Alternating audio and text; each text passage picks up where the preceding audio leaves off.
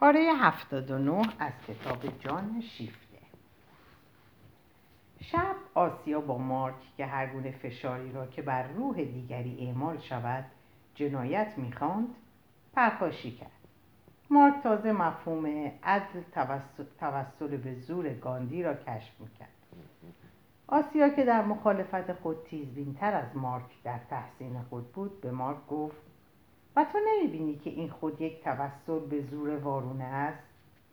مارک پافشاری می‌کند و آسیا نیست همه چیز زور است حتی عشق خاص عشق که انسان را بنده می‌سازد. موجب می‌شود که انسان به سرشت خودش دروغ بگوید. مایه پستی می‌شود.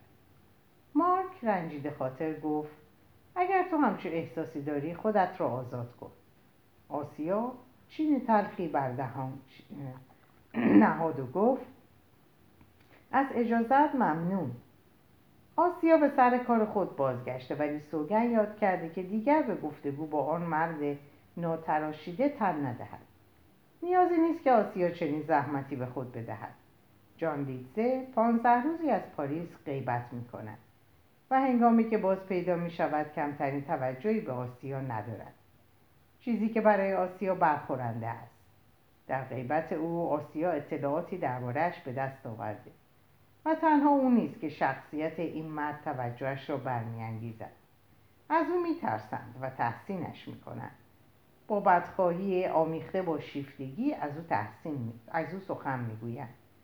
در روایاتی که از زندگانی او می‌کنند چه بسا افسانه که با حقیقت در آمیخته است. ولی چنان که در ضرب المثل آمده است همیشه به پولداران قرض می‌دهند. دیتو پسر یک قصاب از مردم باکوز. خیلی زود در دستبردها و بمبندازی ها و مصادره هایی که در حوالی سال 1905 از راه به کار بردن زور بر ضد اموال دولتی و دارایی اشخاص به وسیله حزب جوان کمونیست قفقاز ترتیب داده می‌شد شرکت جسته است پنج بار به زندان افتاده. به آن سر آسیا تبعید شده و سپس فرار کرده کار خود را از سر گرفته است. در روزهای اکتبر عضو کمیته جنگ انقلابی بوده و از آنجا که بهتر برای عمل ساخته شده بود تا حرف او را به همه نقاط آتش سوزی فرستادن تا شعله آن را تیزتر کنند هرگز در برابر خطرناکترین یا ناخوشایندترین مأموریت خم به ابرو نیاورده است. با جاه طلبان و خودپسندان حزب بر سر پاره گوشتی که قدرت نام دارد پرخاش نمی کند آنچه می خواهد تک استخوانی است که زیر دندان بخواید دشمن و دشمن هر آن چیزی است که برای امر انقلاب خطری در بر دارد و برای از میان برداشتنش به هر وسیله می‌توان دست زد. عملی که در راه انقلاب خطر کند هرگز بوی بد نمی‌دهد. او از آن گروه کسانی است که بی صدا گمنام تارهای مراقبتی پنهانی را بر جهان میگسترانند و مگس ها را از چنگ آن انکبوت دیگر اینتلیجنت سرویس امپراتوری بریتانیا میروبایند زندگی نیرومند جسمانیش به کم چیزی خورسند است. غذا سرپایی می‌خورد و می‌توان گفت که ایستاده میخوابد. وقت آنکه با زنی بیاساید ندارد ولی هرگاه که چشم ورزیدهاش ضمن گذر به یک نیروی کار یک زغال سرخ میافتد که می‌توان آن را به خدمت انقلاب گرفت دست دراز می‌کند و خواهی نخواهی مهر اموال دولتی برام می‌زند و چنین مهری روی آسیا زده است. او می‌تواند از همه چیز سرشت زنانه آسیا از خلق و خویش از خواسته هایش که از نیروی جنسیش سرچشمه می‌گیرد بی اطلاع باشد. زیرا پروای آنچه زنانه است پروای هیچ ندارد. ولی او آن را بهتر از آسیا می‌شناسد. آن غریزه های نیرومندی که در آن سوی دروازه جنسیت از چنبر مارهای به هم در افتاده درون آدمی از دهان گرسنه موجود خواه نر و خواه ماده بیرون می آید و گویی مشعلی است در ژرفای شکم که از بودن بالیدن آفریدن بلعیدن ویران کردن و عمل کردن شعله برمیتابد. دست او نیاز بدان ندارد که بر شکم آسیا گذاشته شود تا سوختن مشعل را در آن حس کند. خودداری آسیا بیهوده است. این اوست که به سراغ جان لیدزه می رود یک روز که او بی آنکه نگاهی به آسیا کند در کار بیرون رفتن است آسیا از جا برمیخیزد. همه کاغذهایش مرتب شده به او می‌گوید رفیق میل داری با هم برویم؟ بیرون می‌روند. جان لیدزه به کسانی که در کوچه میگذرند بیشتر توجه دارد تا به زنی که پا به پایش میآید. ولی از پاره پرسش ها که آسیا از او می کند توجهش برانگیخته می شود آسیا را نگاه می کند ماهی به قلاب نوک می زند آسیا با شوری استرابالود درباره مسائل روسیه نوین و درباره احتمالات نبردی که در گرفته است چیزهایی از او می‌پرسد. و این از سر تظاهر نیست. آسیا جلب شده است و جان لیدزه لحن خود را عوض می کند می تواند حرف بزند. برای آنکه ناچار نباشد صدا را بلند کند دست به زیر بازوی آسیا می‌برد و در حالی که دم گوش او خم شده است قدم برمیدارد. جعلی از موهای زن با دهانش در تماس است. و آسیا نفس او را حس می کند که همراه کلمات در گوشش می پیچد. آنان هنگامی متوجه باریدن باران می شوند که دیگر خیس شده. برای ادامه بحث جان لیزه و آسیا به یک کافه قدیمی می روند که محل رفته آمده مستقلداران خورده پاست. او امروز شتاب زده نیست. کارهایش در فرانسه پایان یافته است. فردا از به کشور خود باز میگردد آن دو در ته تالاری که سه چهارمش خالی است و روشنایی درستی ندارد کنار میزی در برابر فنجانهای چای کمرنگ نشستند و پیشانی به پیشانی بی صدا با آن گفتار تند و انبوه و تمامی ناپذیری که گذشته از ایتالیایی ها تنها اسلاف ها دارند با هم حرف می‌زنند و آسیا شوریدوار پرسش هایی می کند. اما به زودی از پرسیدن باز میستد تا بهتر بشنود. و جان لیدزه که می‌بیند تا چه پای علاقمندی او را برانگیخته است موج سنگین و قدرتمند سخن خود را رها می کند تا روان شود. او پیکار حماسی آجی آجی شسه را بر ضد انبوه محقر دشمنان درونی و بیرونی برای آسیا بیان می کند اتفاق میافتد که او خود در این پیکار نقشی ضمنی داشته باشد. ولی از آن چنان سخن می‌گوید که گویی دیگری است یا از آن بیشتر عضوی از یک هزار پای قولاسا شخصیت مرکزی داستانهای او تصویر یک لانه موریانه را در انسان القا می کند و آسیا که به غریزه از انبوهی نفرت دارد حیرت زده می بیند که مستی مورچه بینامونشان که در چنین زندگی گروهی سهیم است در او راه مییابد. او با قوطه زدنهایش در جوی روانی از نفت چرب و دودخیز دودخیز من خود را از دست من خود را از دست می‌دهد. با تکانهای سرکشی از آن بیرون میآید. ولی حس می کند که باز در آن میافتد و گفتار سنگین جان لیزه همچون دستی پاهای او را می‌کشد. و در گذار از فرد به جمع همه تصوراتش از پای سست می گردد ارزش ها دگرگون می شود تنها بعد هنگامی که خود را تنها می یابد خاطره این مکش های پولیپوار با وحشت به سراغش می آید ولی این ترس خصلتی مقدس دارد. از امکانات قضاوت او فراتر می رود عقلش گویی مسخر بخارات نوشابه است. اما عقل جان لیدزه مدت هاست که بدان خو گرفته است. در مستی سرد و روشنبین است شاید سرگیجه آسیا از آن رو این همه شدید است که اینک امواج سرکشی را باز مییابد که چند سال پیش وی را در کابوس شکست و هزیمت در غلطاندند اما این بار او بر فراز کلک و در کنار ناخدا نشسته است و زیر ساقهای خود از لای تخته ها آب را می بیند که روان است. و او چشمها را می بندد ناخونهایش را در تخته فرو می کند سرش به دوار می افتد. نزدیک ساعت نه شب بود که آسیا خود را بر صندلی یک کافه کوچک باز یافت و به یاد خانه خود افتاد. یکه خورد و خداحافظی کرد. تا خانه تقریبا دوید. به درستی میاندیشید که مارک به او اخم خواهد کرد. و در دل می‌گفت که تا اندازه حق خواهد داشت. پسر بینوا. با آن عادت فرانسویش به نظم و ترتیب. آسیا آماده بود که پوزش بخواهد هرچند که حساب پس دادن همیشه گویی استخوانی بود که در گلویش گیر کرده باشد. آسیا چیزی نداشت که پنهان کند. همه چیز را بیان که از او بپرسند خود حکایت می‌کرد ولی نمیبایست از او بپرسند. و آن پسر خامدست چنان که آسیا حدس می‌زد خردمندی آن نخواهد داشت که خاموش بماند. ولی باشد. این بار آسیا رضایت خواهد داد که استخوان ماهی را فرو دهد. می‌دانست که تقصیر با خودش بوده است. مارک او را از این زحمت معاف داشت. همه این تقصیر را خود مرتکب گشت. آسیا مارک را در حالی یافت که از انتظار به جان آمده. همه گونه ترس به دلش راه یافته. همه چیز را در تصور آورده بود و او را با سر و روی حاکم و قاضی پذیره شد. آسیا به یک باره آن خوی خندان و پشیمان خود را و اینکه می‌خواست ماجرا را به مهربانی برایش بیان کند از دست داد.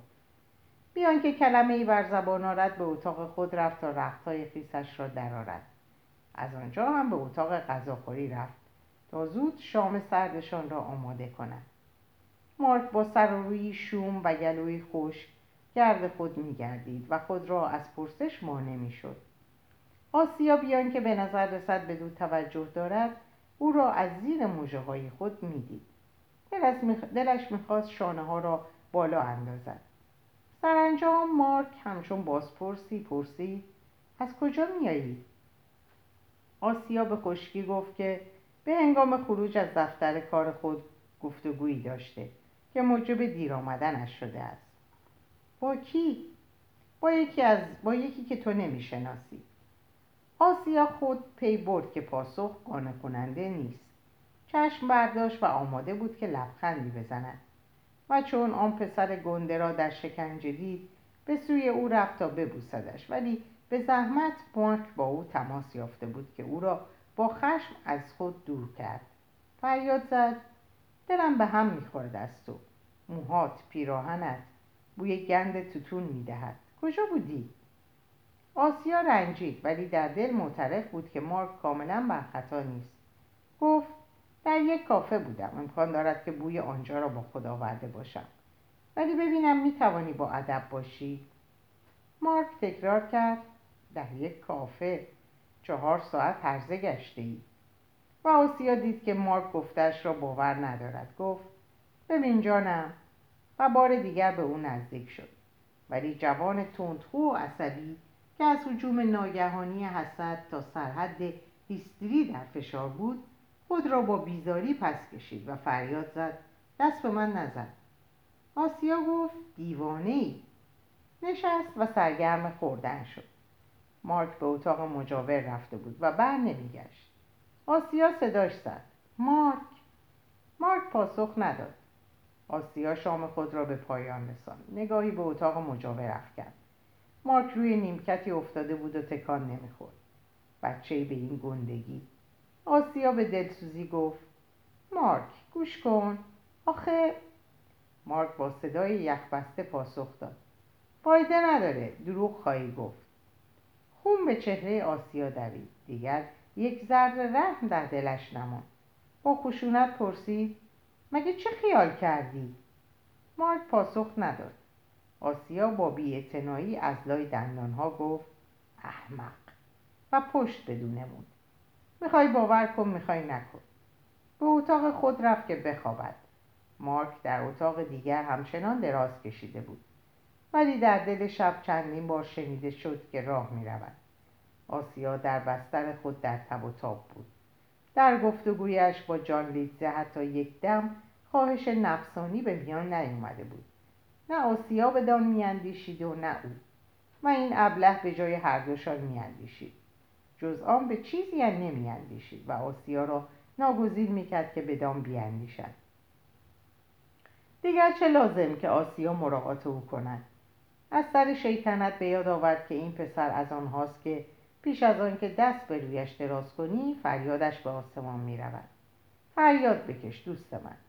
بهانه برای فریاد کشیدن خواهی داشت. پوست از سرت خواهم کرد. ولی این تهدید همش سرزبانی بود. آسیا هیچ میل نداشت که پوست از سرش بکند پسرک بینوا پوستی لطیف دارد. از اینجا مقایسه ای با آن دیگری به ذهنش تحمیل شد. مقایسه با چرم زمخت و رند آسای آن گرگ درزه ای در تیره پشتش دوید. آسیا گرگ را از خود راند. ولی او همچنان آنجا بود.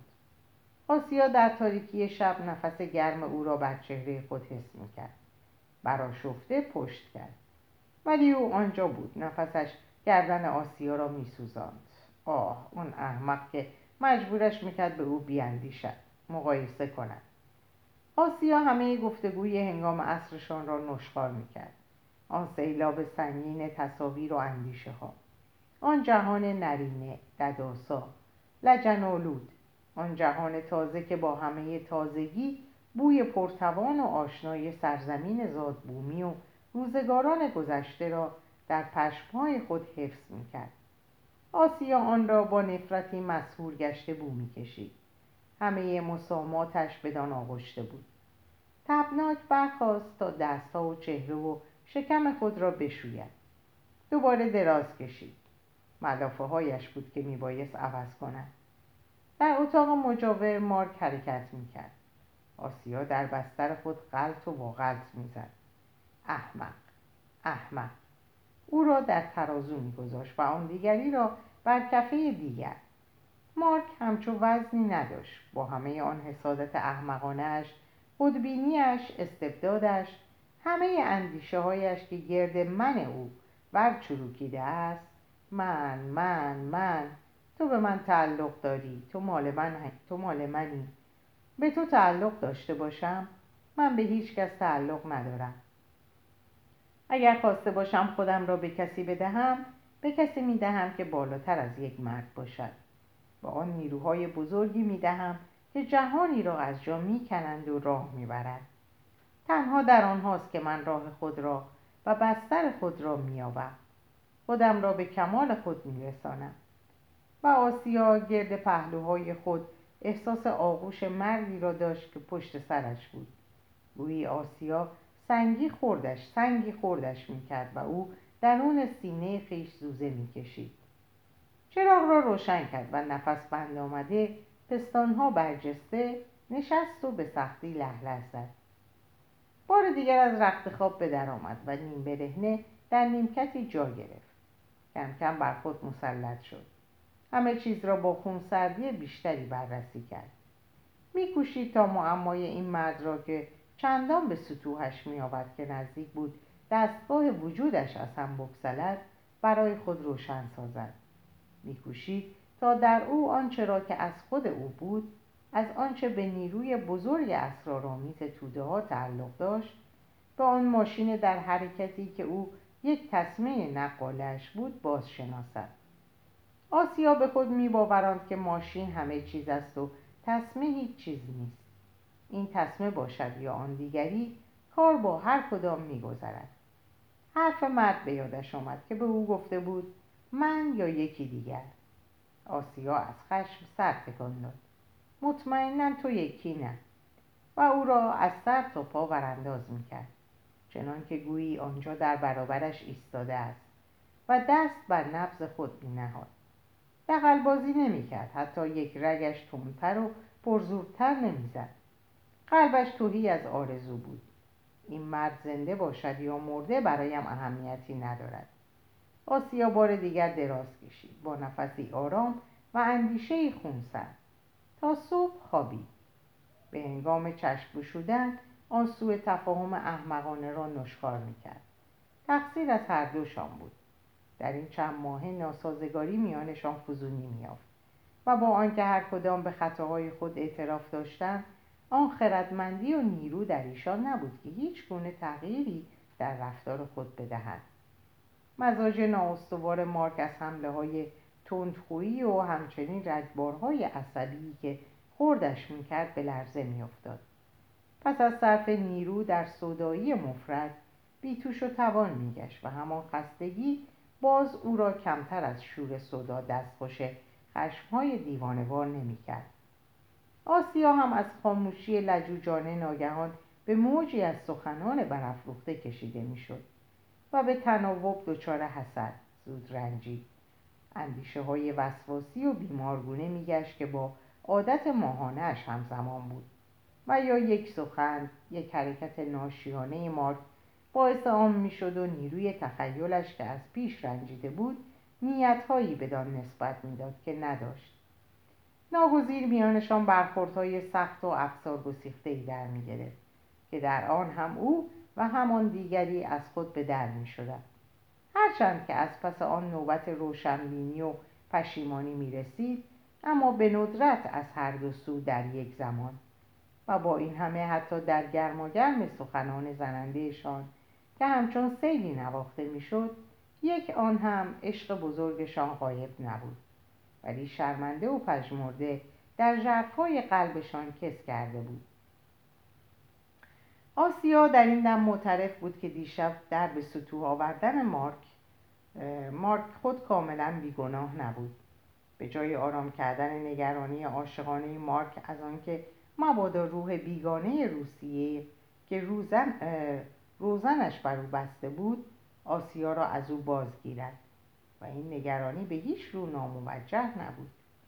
غریزه موزیانه آسیا را بر آن می داشت که آتش به آتش بدگمانی ها را تیزتر کند.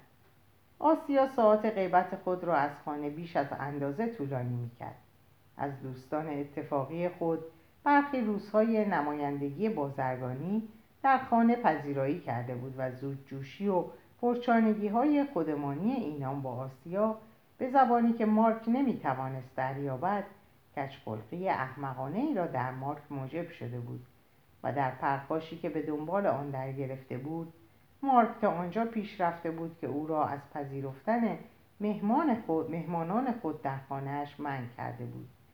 و مارک همین که این سخن را بر زبان آورد در دل اعتراف کرد که از حد اختیارات خود پا فراتر نهاده است.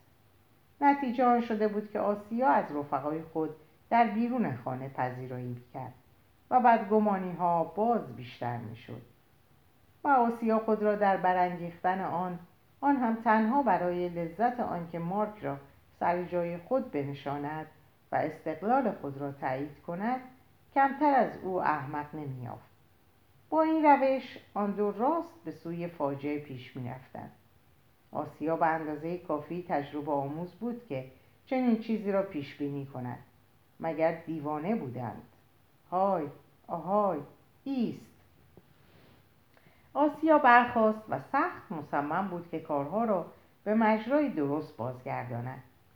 مارک اگر بچه شریری با چشمان دیوانوار بود بر او بود که مادروار وی را به سوی عقل باز آرد.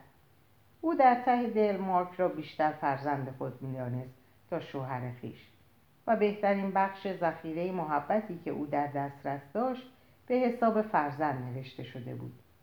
ولی وقتی که آسیا در, در اتاقی را که مارک شب در آن به سر برده بود باز کرد او را در آنجا نیافت. مارک بیان که نوشته ای به جا گذاشته باشد از خانه بیرون رفته بود. آسیا از آن رنجید و مانند شمعی که بر آن فوت کنند میات نیکویش خاموش گشت. با این همه خود را مجبور کرد که به انتظار او بماند. شاید برای آنکه تقصیر او سنگینتر شود. آسیا از آن منصرف شد که مانند هر روز سر کار خود رود. هیچ افسوسی هم از آن نداشت. هرچند که این آخرین فرصت دیدار جان لیزه پیش از عزیمتش بود. ولی شاید همین اندیشه او را بران داشت که نرود تا بیتفاوتی خود را بر خویشتن ثابت کند. مگر چه می‌شد؟ آسیا به رفت و رو به آپارتمان پرداخت و راستی که احتیاج بدان داشت. آسیا همیشه بیرون خانه بود. روز از پس روز. گرد و خاک و بینظمی همه جا را فرا می گرفت. آسیا در گرما گرم کار پاکیزگی بود که آنت آمد و تا وانیای کوچولو را ببرد. آنت بچه را تمام روز نگه می داشت و غروب او را باز می آورد. ولی آسیا به بهانه آنکه همه چیز زیر و روز و نمی‌خواهد کسی او را در این آشوب ببیند نگذاشت که آنت به درون آید. بچه را از لای در به سویش هل داد. آنت تنها توانست در تاریک روشن راه رو عروس خود را یک نظر ببیند که سر فرود آمده موها ژولیده و مانند چند دم موش بر هایش آویخته زانو زده بود و سخت سرگرم لطه زدن کف آپارتمان بود. او انتقام نیامدن مارک را روی اساس خانه در میآورد. مارک برای نهار نیامد. آسیا منتظر مارک. مارک نیامد. احمق قهر می‌کنی. تلافیش را سرت در خواهم آورد. آسیا از ناشکیبایی همچنان که لغمه ها را فرو می‌داد نزدیک بود که خفه شود.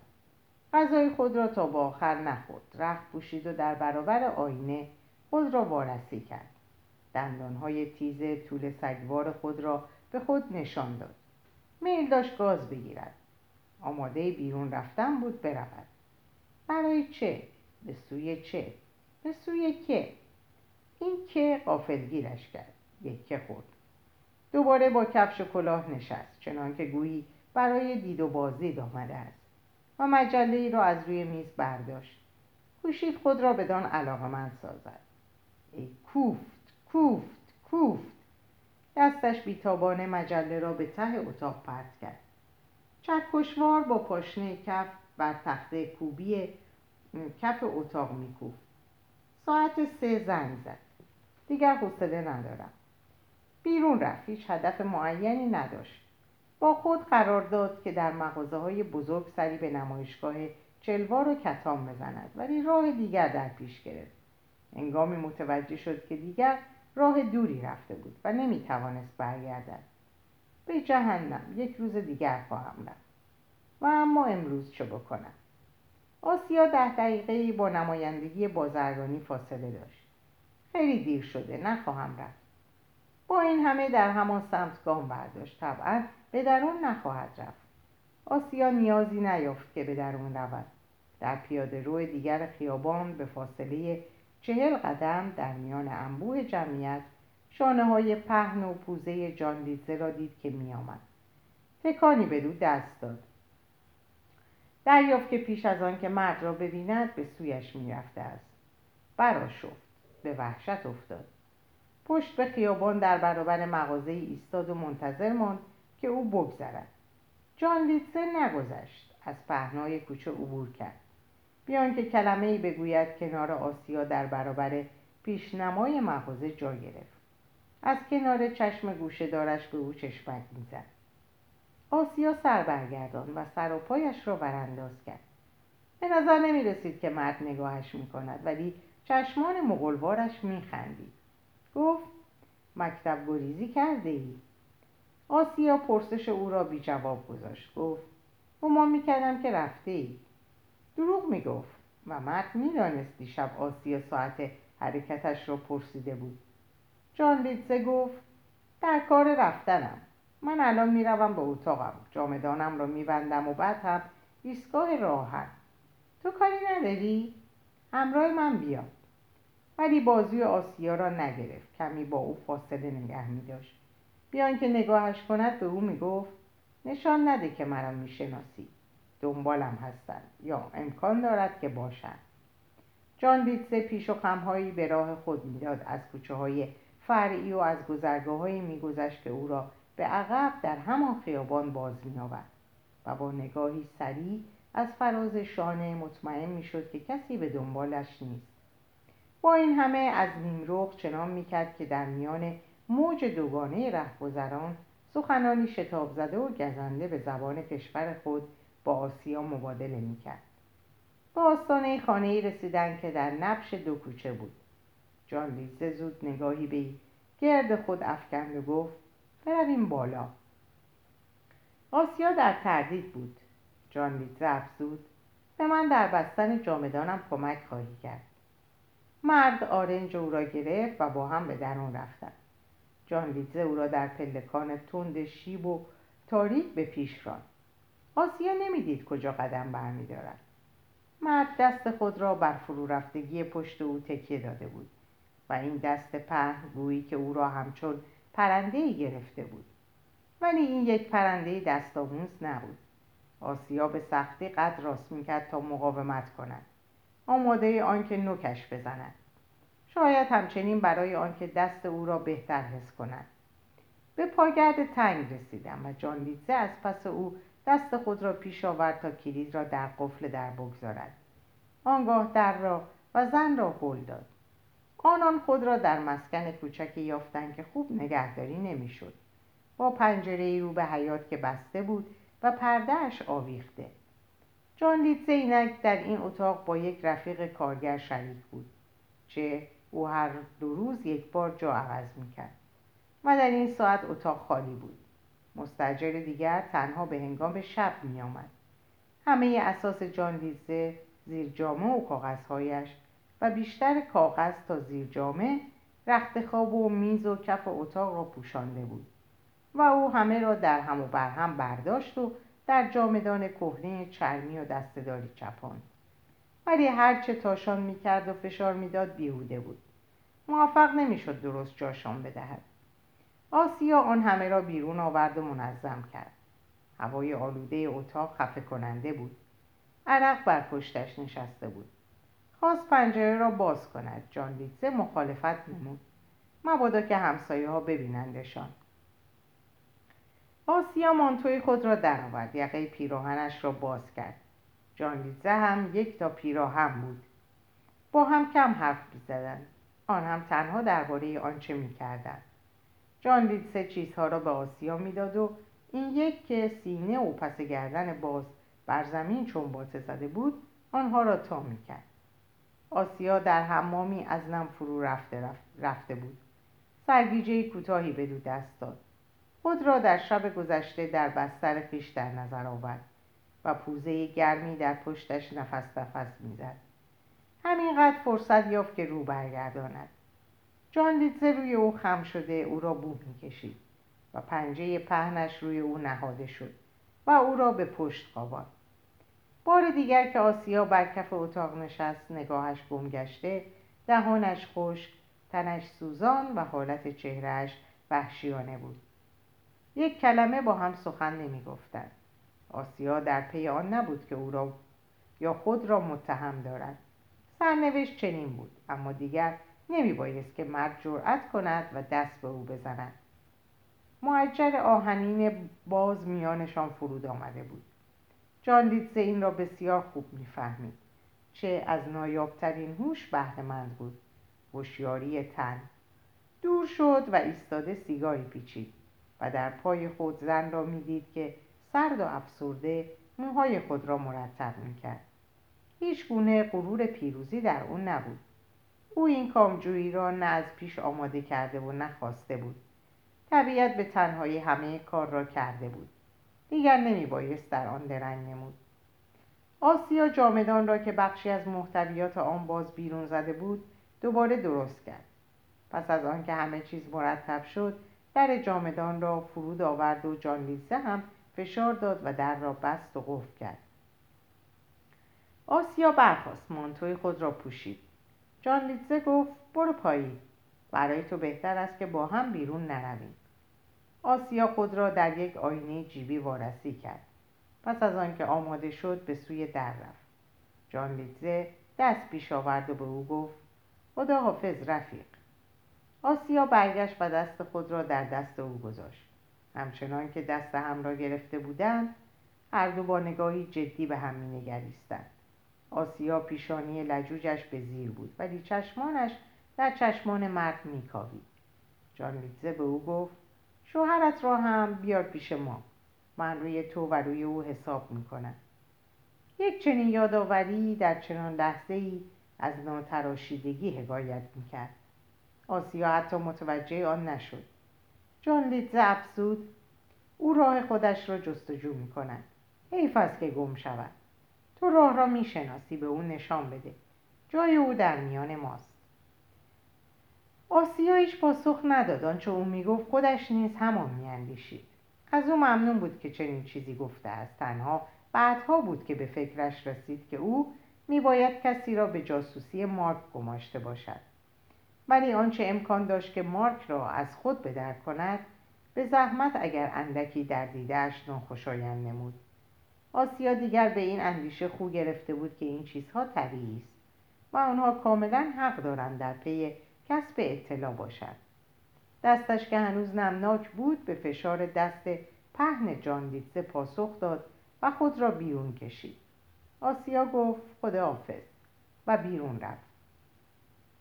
او بیان که سر برگرداند در کوچه می‌رفت. پایان روز بود. در یک سوی خیابان طبقه آخر خانه ها از پرتو غروب سرخ گشته بود. آسیا نمی اندیشید سرشارتر از آن بود که بتواند بیاندیشد. در در نه لذت و نه اندوه داشت. همینقدر به سادگی پیمودن آسفالت خیابان با پاهای محکم خیش خوش بود. در پیچ یک خیابان در نزدیکی رودخانه سن که آخرین پرتو خورشید آن را فرا گرفته بود ایستاد و تو گویی ضربه بر او وارد شد. چه کاری بود که کردم؟ آسیا همه چیز را در هم و بر هم پیش چشم آورد. ولی این یک دم بیش نبود و بی آشوب با سختگیری از نو به حساب خود رسید و سرفکنده لب میگزید. حسابش بدهکار بود با بی احتیاطی بازی کرده و باخته بود. باخته بود؟ اگر حرف تنها بر سر خود او بود دیر زمانی در غم آن نمی نشست انسان در بازی می بازد ما باختیم. دیگر فکرش را نکنیم. واقعه به خودی خود اهمیتی جز آنچه انسان بدان وام می‌دهد ندارد. آسیا اهمیتی بدان نمی‌داد. سرخوردگی عمدهش از خود عمل نبود. از آن بود که قافلگیر شده در حالی که ارادهش نمی‌خواست بدان رضا داده بود. از این رو کمتر به خود ارج میگذاشت. ولی این ارج و احترام را مدتها بود که آسیا از دست داده بود. او بر خود مهربان نبود. مغرور بود. حالی ولی غرورش در آن بود که به هیچ رو بر خود نبالد. آسیا اگر تنها خود می بود حساب این ماجرا حتی پیش از رسیدن به خانه بسته شده بود. ولی آسیا تنها نبود. در خانه کس دیگری بود. کسی که حضورش وجودش برای آسیا لگامی بود که بر آشفتش می داشت. ولی او دوست داشت که آن را بجود. مزه آهن آن چاشنی بیشتری به زندگی او می‌داد. آن دیگری شریکی که نیمی از هر حساب به پای او نوشته می‌شد او در این باره چه خواهد اندیشید؟ آسیا سختگیری وحشتناک او را در این موارد می‌دانست قضاوتش درباره شرافت به مانند یک کهنه بورژوا بود. شرف را در جاهایی قرار می‌داد که کاری با آن نداشت. مدت ها بود که آسیا در این باره ریشخندش می‌کرد. ولی این ریشخند بیان که آسیا بدان معترف باشد او را در دیدهش بیشتر شایسته احترام می‌کرد. آسیا اگر از این ماجرای احمقان چیزی به او نگوید مارک هیچ نخواهد دانست. آسوده به سر خواهد بود. کسی در دنیا ناراحتش نخواهد داشت ولی خب این درست یگان احتمالی بود که میباید نفی کرد. آسیا آن را در ذهن خود خط زده بود. خود واقعه خود بزه تا چه نامی خواسته باشد بدان بدهد. به نسبت بر دلش سبک بود. بزه حقیقی بزه حقیقی در دیده او سکوت درباره بزه بود. نه نه آسیا تم به ارتکاب آن نمی‌داد. مانعی نمی‌دید که زیانی به مارک برساند. ولی نمی‌خواست فریبش دهد و برای او فریب دادن محصرا دروغ گفتن یا خاموشی گزیدن بود. آسیا فریب نمی‌داد. کلک نمی‌زد. از این رو عزم جذب کرد که همه چیز را به مارک بگوید. بعدا به حال خودش. و آسیا در دل میافزود بعدا به حال او. اگر حماقت مارک نبود امروز آسیا از خانه بیرون نمی‌رفت. آسیا از او دلتنگ بود. شورش را در میآورد. تصمیم خود را گرفته بود و غریزه های بزرگمنشانه ای بدان درآمیخته بود. راستی راستکاری بیزاری از دروغ و همچنین غریزه هایی که چندان بزرگمنشانه نبود. توزی نهانی. شاید آن کنجکاوی اعتراف ناکردنی اسلاف ها در زمینه روانشناسی که خدا می‌داند به چه کارهاشان برمیانگیزد تا ببینند چه واکنشی در ایشان پدید خواهد آمد. ببینیم. خود من و مارک چه واکنشی نشان خواهیم داد. آزمایش خطرناکی بود. آسیا می‌دانست ولی برای او خطر بهانه فریبنده دیگری بود که پافشاری کند. خطرهایی که عمل در بر دارد آن را مشروع می سازد وقتی که آسیا مارک را دید در تصمیمش سست شد. انتظار داشت که سوء تفاهم دیشب ادامه یافته باشد ولی مارک را در حالی دید که فکر کرده و پشیمان شده بود. یک مارک دلانگیز که پوزش می‌خواست. با چنان نگاه زیبای خاکسار و مهربانی که دل او را آب می‌کرد. آسیا وارفت دیگر جز این کاری نمی‌توانست کرد که چهره مارک را با دستهای خود نوازش دهد و لبهای مارک نیز در آن حال بر دستهای او بوسه می‌زد. بر آن دستهای آلوده. آسیا آنها را پس کشید و پشت سر خود پنهان کرد. در چه موقعیت ناهنجاری بود. آسیا تا پوزشخواهی مارک را بپذیرد او در جستجوی راهی بود که به این نقشهای عوضی پایان دهد. به مارک گفت بس از جانم. دیگر حرفش را نزنیم. گذشته است. آنچه به دیروز برمیگردد دیگر تمام شده است. مارک خوشحال بود.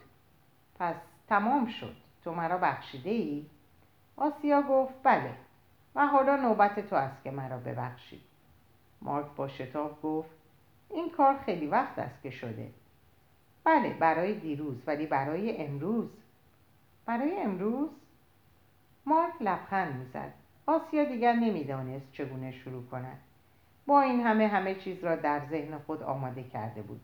ولی اکنون در برابر او کار صورت وحشتباری به خود می‌گرفت. اینجور نگام نکن. کار را باز بر من دشوارتر می‌کنی. آسیا سر او را به جانب دیگر برگرداند. بگو مارک کار را جدی نمی گرفت آسیا از نیمرخ او می‌دید که گونهش میخندد. پا بر زمین کوفت. چه احمقی تو نخند. مارک شگفت زده سر برگردان چه ته؟ آسیا با چشمانی اندوهگین به او خیره شده بود. من به تو خیانت کردم. مارک چشمها را باز کرده نمی‌فهمید. آسیا گفت نه خیانت نکردم. من که هیچ کار خودم را پنهان نمی کنم من امروز من آسیا دست باچه می شد این چشمانه به در جسته ترسان بیدفاع که از او پرسش می کرد من نمی‌دانم کار چطور گذشت. آسیا می توانست بگوید یکی قافلگیرم کرد. ولی غرورش از آن سر باز زد. واکنشی در او پدید آمد. برای بیرون آمدن از این آشوب خشونت در پیش گرفت. من من امروز با یکی دیگه خوابیدم. آسیا نیازی به نام بردن نداشت. چندین بار در گزارش های تحریک آمیزی که از کار خود در نمایندگی بازرگانی به او می‌داد توجه حسادت آمیز او را به جان لیتزه جذب کرده بود. آسیا دید که مردمک های چشم مارک فراخ شد. دهانش باز ماند. مهلتی میبایست تا ضربه در او نفوذ کند. آسیا بچه ای را در کوچه به یاد آورد که به هنگام بازی چرخ عرابه ای از روی دست او گذشته بود. بچه هم همچنان لبخند می‌زد تا آن دم که درد بیرحمانه پیکرش را فرا گرفت و زوزه سر داد. مارک زوزه سر نداد ولی ناگهان چهرهش منقبض شد. نفس در گلویش باز ایستاد. له له زد دروغ می‌گویی. التماس کرد. بگو که دروغ می‌گویی. آسیا از غرور و از وحشت یخ بسته بود. من آنچه هست می‌گویم. آسیا هرگز چنین چهره ای را پیش بینی نکرده بود. جانوری زخم خورده. دیوانوار دیوانه از درد و چشمانی چون چشم آدم کشان. پیش از آنکه آسیا توانسته باشد حرکتی کند مارک گلویش را گرفته خفهش می‌کرد. آسیایش تلاشی برای دفاع از خود نکرد. خفه کن باشد حق تو است. آسیا چشم فرود نیاورده بود. این مارک بود که چشم فرود آورد. او را ول کرد. یک چنان دردی در نگاهش بود و این وحشتناکتر از هر چیز بود. مارک چند ثانیهای با شانه های فرو افتاده و دست های آویخته بر جا ماند. اویی که معلق بود. سپس چند قدم به عقب رفت. تلو تلو خورد. خود را روی صندوق کوتاهی که در پای پنجره نهاده بود انداخت. بالا تنش خم شد و پیشانیش بر لبه تاقچه پنجره افتاد. بغزش ترکید. حقحق گریهش تقریبا رنگ آدمیزاد نداشت. گفتی جانوری است که زخمی کاری به وی رسیده است. آسیا منقلب بود. می‌خواست فریاد بزند. برود و او را در آغوش بگیرد. اما گویی فلج شده بود. هیچ سخنی از گلویش بر نمی آمد و چهرهش همچنان یخ بسته بود. فوزونی دور, فوزونی دور از انتظار این تشنج سنگش می‌کرد. ولی از درون قلبش به سان رختی در دست زن رخت شور چلانده می‌شد ناچار بود راست و سیخ گشته چشمها خوش بی حرکتی ناظر این احتضار خشم دیوانوار باشد. این شکنجه بود که هیچ شکنجهگری نمی‌توانست پیش بینی کند. وقتی که با یک تکان کمر موفق شد خود را از این حالت بیرون بکشد وقتی که سرانجام توانست زانوهای خود را به حرکت درآورد و درآورد و نزدیک شود و زمزمه کند پسرکم پسرکم من اگر می‌دانستم درد نکش نمیارزد. مارک یک بار حقحق گریهش را قطع کرد.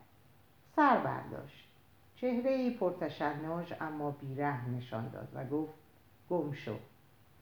مارک نیازی بدان نداشت که حرکتی بکند. نگاهش خود همچون مشتی بود. آسیا را از خانه بیرون میانداخت. اینجا باز غرور آسیا به دو زیان رسان هیچ کاری برای روشنگری نکرد. مانتوی خود را که بر کف اتاق افتاده بود برداشت. یقش را که انگشتان خشمالود مارک قلاب آن را کنده بود با سنجاق بست. گفت بیرونم می‌کنی؟ مارک نره زد. آها. و پیشانی را به دو دست گرفته باز بر لبه پنجره افتاد. آسیا خاموش به اتاق دیگر رفت. کشوهایی را باز کرد و بست و اینجا و آنجا پاره چیزها را برداشت و کیفی کوچک در دست به اتاق بازگشت. یک بار دیگر مارک را که از پا در افتاده بود نگاه کرد. لب باز کرد که چیزی بگوید. به سوی در رفت. بازش کرد. رو برگردان صدا زد. مارک. مارک تکان نخورد. آسیا بیرون رفت. در اینجا به پایان این پاره می‌رسم. براتون اوقات خوب و خوشی رو آرزو می‌کنم و به خدا میسپارمتون. خدا نگهدارتون باشه.